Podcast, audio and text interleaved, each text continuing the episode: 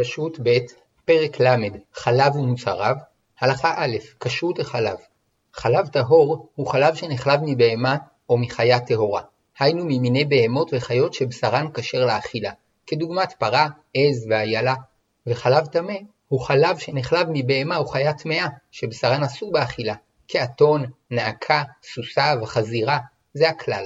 היוצא מן הטמא טמא, והיוצא מן הטהור טהור. שני הבדלים ישנם בין חלב טהור לטמא. א', הטהור יכול להתגבן לגבינה, ואילו הטמא אינו מתגבן. ב. צבעו של החלב הטהור לבן, ושל הטמא צהבהב. גם כשהחלב טהור, עדיין ייתכן שיהיה אסור, שאם נחלב מבהמה טרפה, הרי הוא אסור באכילה. טרפה היא בהמה שנפצעה באופן שלא תחיה יותר מי"ב חודש, או שיש בה פגם אחר שיגרום למיתתה תוך י"ב חודש. מכיוון שהמוות מכרסם בבשרה, אף אם ישחטו אותה שחיטה כשרה, בשרה אסור באכילה, והואיל ובשרה אסור באכילה, גם החלב שלה אסור באכילה. בהמה טרפה שהתערבה בבהמות כשרות, וחלבו אותה יחד עם שאר הבהמות, אם היו הכשרות פי שישים כנגד הטרפה, חלב הטרפה בטל בשישים, וכל החלב שחולבים מהעדר כשר, ואם לא היו פי שישים, כל החלב אסור. חלבו פרה ולאחר מכן שחטו אותה והתברר שהיא טרפה, כשם שבשרה אסור באכילה, גם החלב שחלבו ממנה אסור באכילה, וגם הגבינה שעשו ממנו אסורה באכילה. אבל אם ייתכן שהפגם שהטריף אותה נוצר לאחר שחלבו ממנה את החלב שממנו עשו את הגבינה, הגבינה כשרה, שכל זמן שאין הוכחה שבזמן החליבה הבהמה הייתה טריפה, החלב שלה בחזקת כשר. בהמה שנטרפה מחמת צריכה בריאות, החלב שחלבו ממנה בשלושת הימים הסמוכים לשחיטתה אסור, אולם החלב שנחלב ממנה לפני כן, מותר מחמת ספק ספקה. ספק אולי הסריחה נוצרה לאחר חליבת החלב, וספק אולי סריחה זו אינה מטריפה.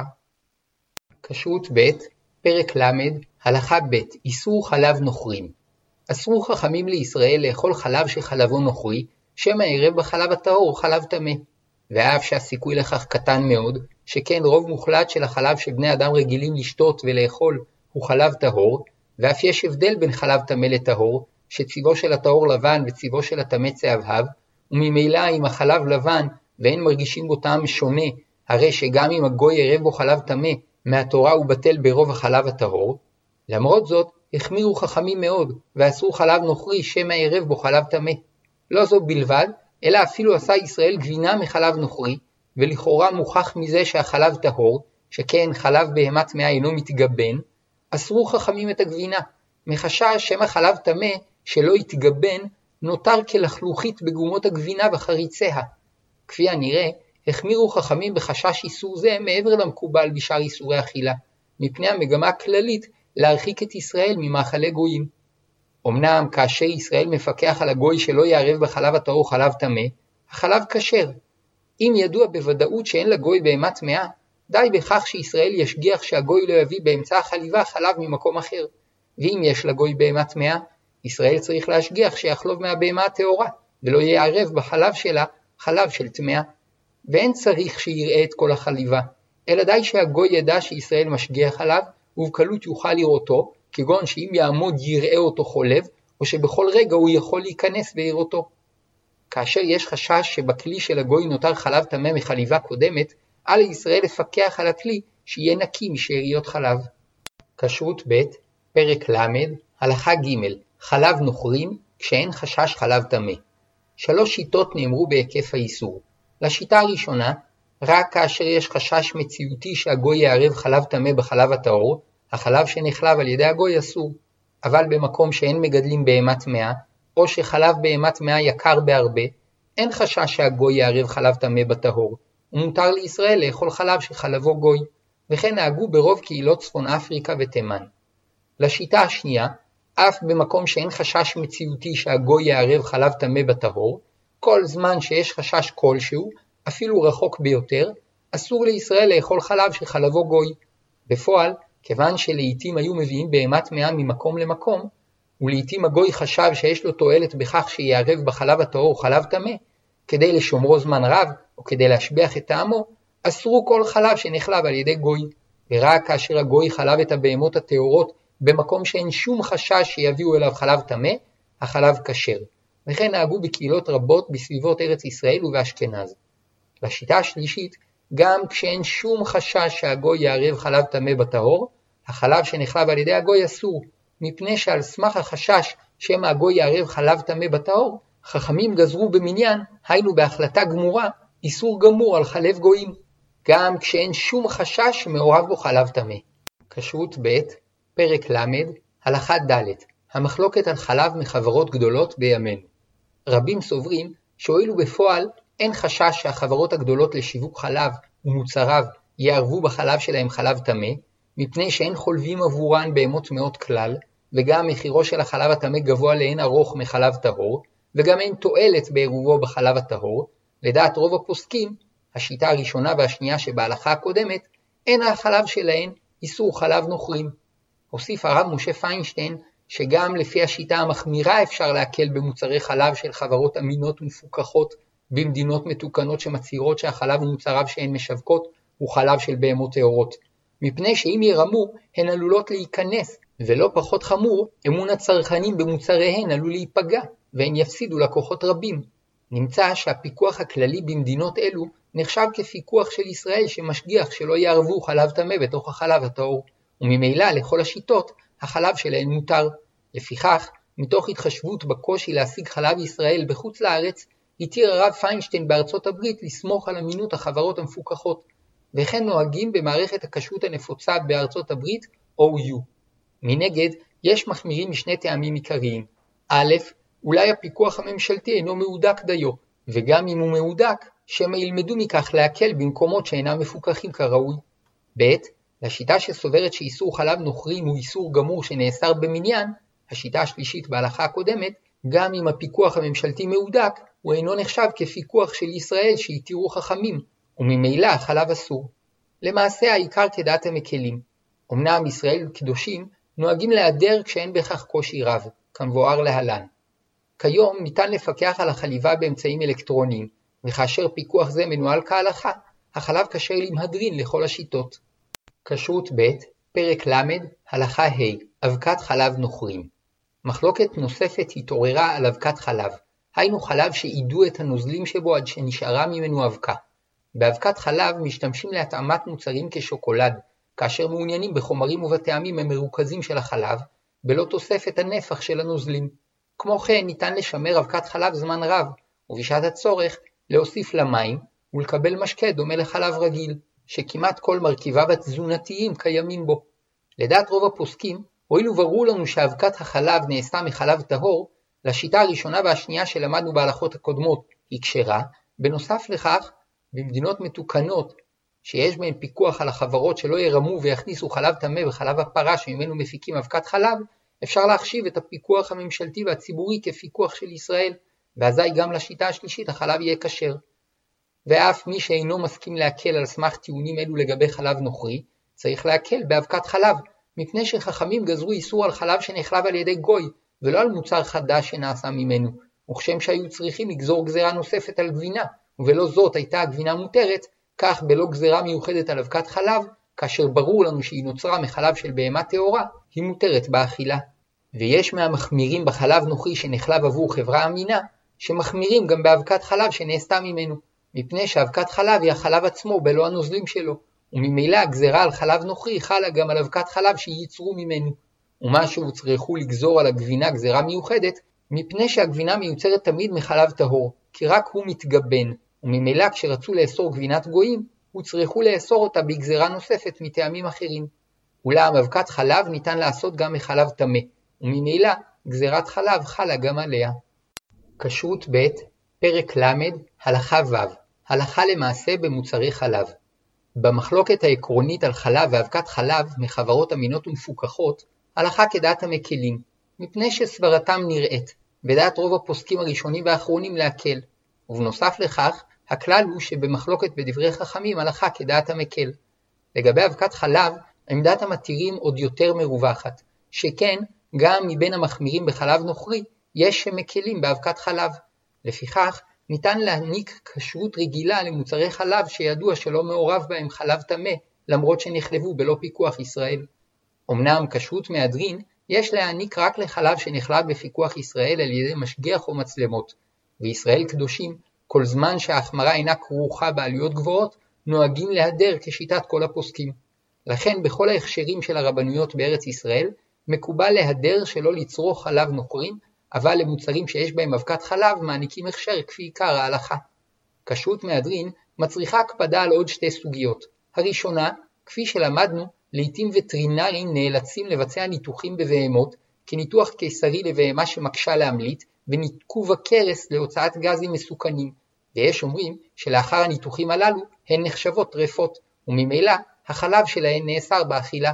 ואומנם למדנו שהעיקר להלכה כדעת המקילים, הסוברים שניתוחים אלו אינם מטריפים את הפרות, ובנוסף לכך חלב המנותחות בטל בחלב הגשרות, אולם בכשרות מהדרין יש לחשוש לדעת המחמירים, ואין לערב חלב של פרות שעברו ניתוחים שכאלה.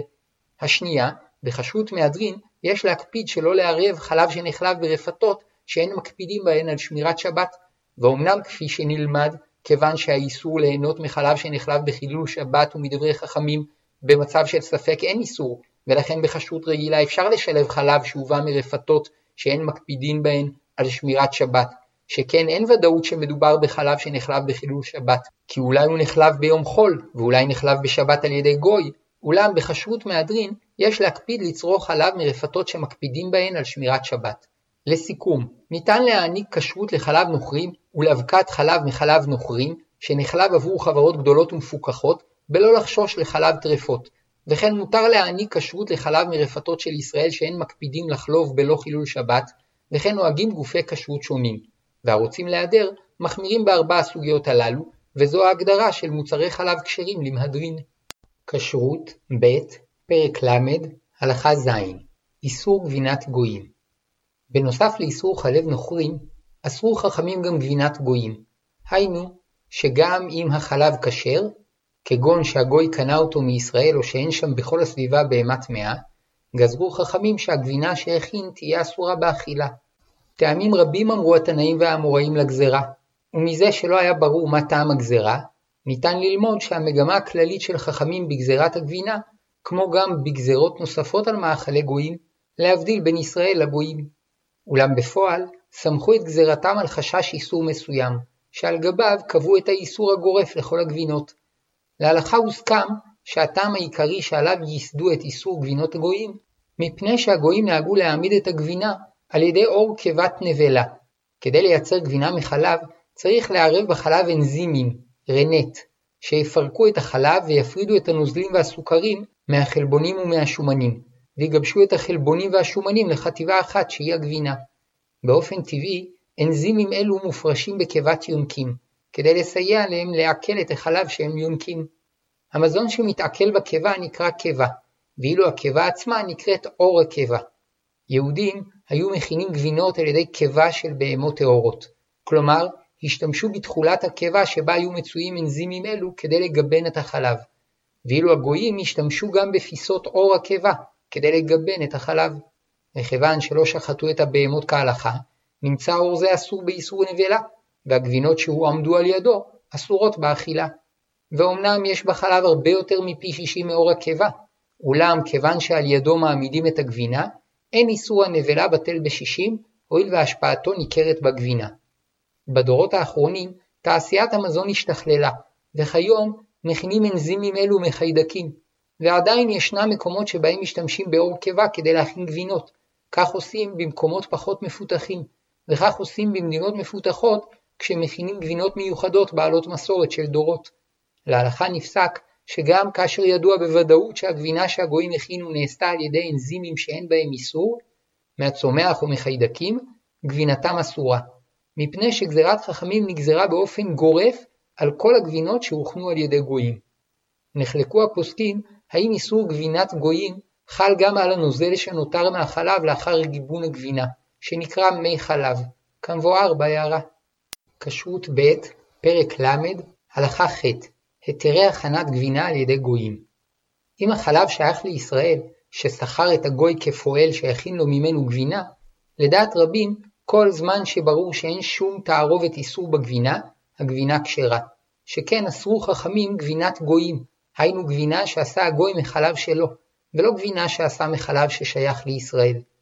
לדעת רוב הפוסקים, כשם שאם ראה ישראל את הגוי חולב בהמה טהורה, החלב שנחלב תחת פיקוחו כשר, כך אם ראה ישראל שהגוי מכין גבינה מחלב כשר בלא לערב בעור כבת נבלה, הגבינה כשרה.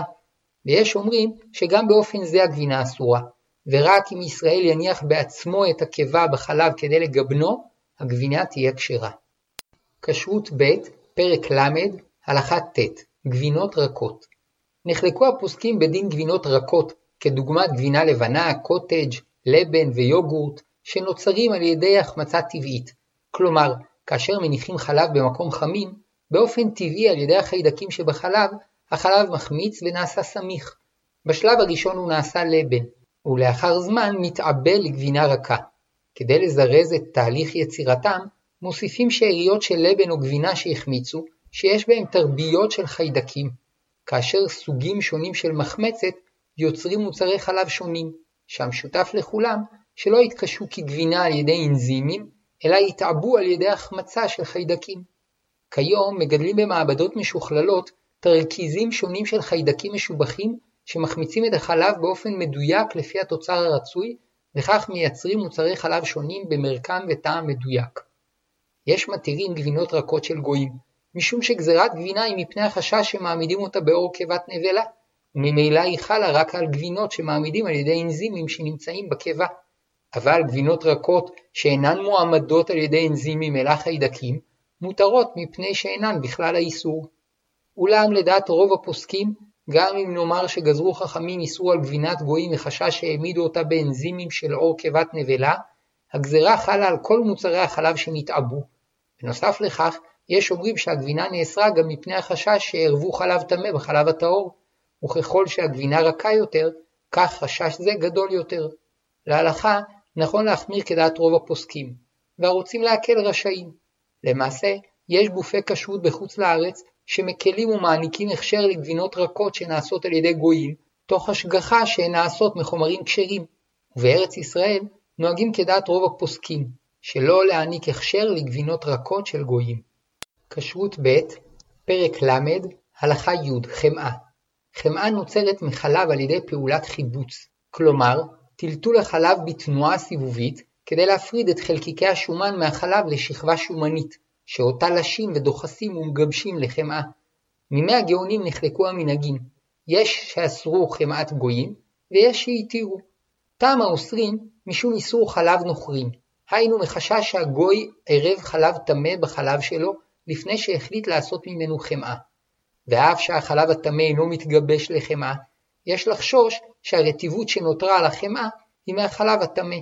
ואף שהסיכוי לכך נמוך מאוד, האיסור נותר במקומו, כי רצו חכמים להרחיק את ישראל ממאכלי גויים. טעם המתירים, משום שאיסור חלב נוכרים אינו חל על חמאה, הואיל וחלב טמא אינו מתגבש לחמאה. ומה שאסרו גבינת גויים למרות שחלב טמא אינו מתגבן, ומפני שחששו שמא העמידו על ידי עור קיבת נבלה. אבל בחמאה, שאינה צריכה העמדה שכזו, אין איסור. ולרמב"ם, אם יבשלו את החמאה עד ששאריות הנוזל החלבי יתאדו, כבר אין לחשוש לדעת האוסרים, שכן אם היו על החמאה שאריות חלב טמא, בבישול הן יתאדו או יתבטלו לחלוטין בחמאה, וכן דעת רוב הפוסקים. אמנם לעתים מסיבות שונות אסרו הרבנים את החמאה, כמו במקומות שבהם הגויים בישלו את החמאה בכלים שהיו בהם שאריות של מאכלים אסורים, ומקומות שערבו בחמאה חלב טמא של נעקה, ומקומות שערבו בחמאה חלב או שומן חזיר. למעשה, כל זמן שברור שאין בחמאה מרכיבים אסורים, היא מותרת, שכן הכלל במחלוקת בדברי חכמים שהלכה כדברי המקל. קל וחומר, כאשר כך היא דעת רוב הפוסקים. וכן נוהגים רוב גופי הכשרות, שמתירים חמאת גויים אחר שבדקו שכל המרכיבים שמהם היא עשויה כשרים, והמהדרים מדקדקים לקנות חמאה שיוצרה על ידי ישראל, או שישראל השגיח על מלאכת עשייתה. כשרות ב', פרק ל', הלכה י"א חלב שנחלב בשבת באיסור. חליבה בשבת אסורה מהתורה. אמנם כדי למנוע צער מהפרות, שאם לא יחלבו אותן יצטערו מאוד, מותר לבקש מגוי שיחלוב אותן. ואף שאסרו חכמים על ישראל לבקש מגוי לעשות עבורו מלאכה בשבת, משום צער בעלי חיים, ביטלו חכמים את דבריהם. ואותו חלב הוא מוקצה במשך כל אותה שבת, ולאחר השבת מותר לשתותו או למוכרו. כיום משק החלב השתכלל, והחליבה נעשית על ידי מכונת שאיבה, ובשבת יש לחלוב בדרך של גרמה, כלומר, יפעילו בערב שבת את מנגנון הגרמה של המכונה, ובשבת ישראל יצמיד את גביעי החליבה לעטיני הפרה בוואקום, והצמדה זו תגרום שלאחר זמן מועט המכונה תתחיל לשאוב. וגרמה זו מותרת כדי למנוע צער מהפרות, ואחר השבת מותר ליהנות מהחלב, הואיל ונחלב בהיתר. כמו כן, אפשר לבקש מגוי שיחלוב בשבת על ידי מכונת השאיבה כדרך שחולבים בחול, ואחר השבת יהיה מותר ליהנות מהחלב. אבל אם החלב נחלב על ידי ישראל בחילול שבת, מדברי חכמים החלב אסור על החולב ועל כל מי שהוא נחלב עבורו, כדי שלא ייהנו מדבר שנעשה בחילול שבת. וכאשר מדובר בחלב שמתכוונים לשווק לציבור הרחב, הוא אסור לכל הציבור. אולם בפועל, כיוון שהחלב שנחלב בחילול שבת מעורב בחלב שנחלב בימים אחרים, ובחלב שנחלב בשבת על ידי גוי, לגבי כל חלב שמגיע לחנות, יש ספק אם הוא נחלב באיסור, וכיוון שהאיסור ליהנות מדבר שנעשה בחילול שבת הוא מדברי חכמים, במצב של ספק אין איסור, וניתן להעניק כשרות לחלב ולמוצרי חלב שאולי מעורב בהם חלב שנחלב בחילול שבת. אלא שיש להעדיף חלב ממשקים שמקפידים בהם על שמירת שבת, הן מפני שהוא כשר בלא ספק, והן מפני שראוי לעודד את שמירת השבת, וכדי שלא לסייע לחילול שבת. לפיכך, אין להעניק כשרות מהדרין למוצרי חלב שמעורב בהם חלב שנחלב בחילול שבת. כשרות ב', פרק ל', הלכה י"ב, חלב אישה. חלב אישה, בין יהודייה ובין שאינה יהודייה, מותר באכילה, ובתנאי שהחלב פרש ממנה, כגון ששאבה אותו לתוך כלי, ואין הוא נחשב חלב לעניין איסור בשר בחלב. אבל אסרו חכמים לינוק חלב מאישה, ורק לתינוק מותר לינוק חלב מאמו או ממנקת אחרת עד הגיעו לגיל 24 חודש, ולאחר שהגיע לגיל זה, אם התינוק ממשיך לינוק ברציפות, מותר להעניקו עד גיל 4, ואם הוא חלוש עד גיל 5. אבל אם הפסיק לינוק למשך שלושה ימים, 72 שעות, והפסקה זו לא נעשתה מפני שהיה חולה, אסור להעניקו, ודינו ככל אדם, שמותר לו לאכול את החלב אחר שנשאב, אבל אסור לו לינוק מהשד עצמו.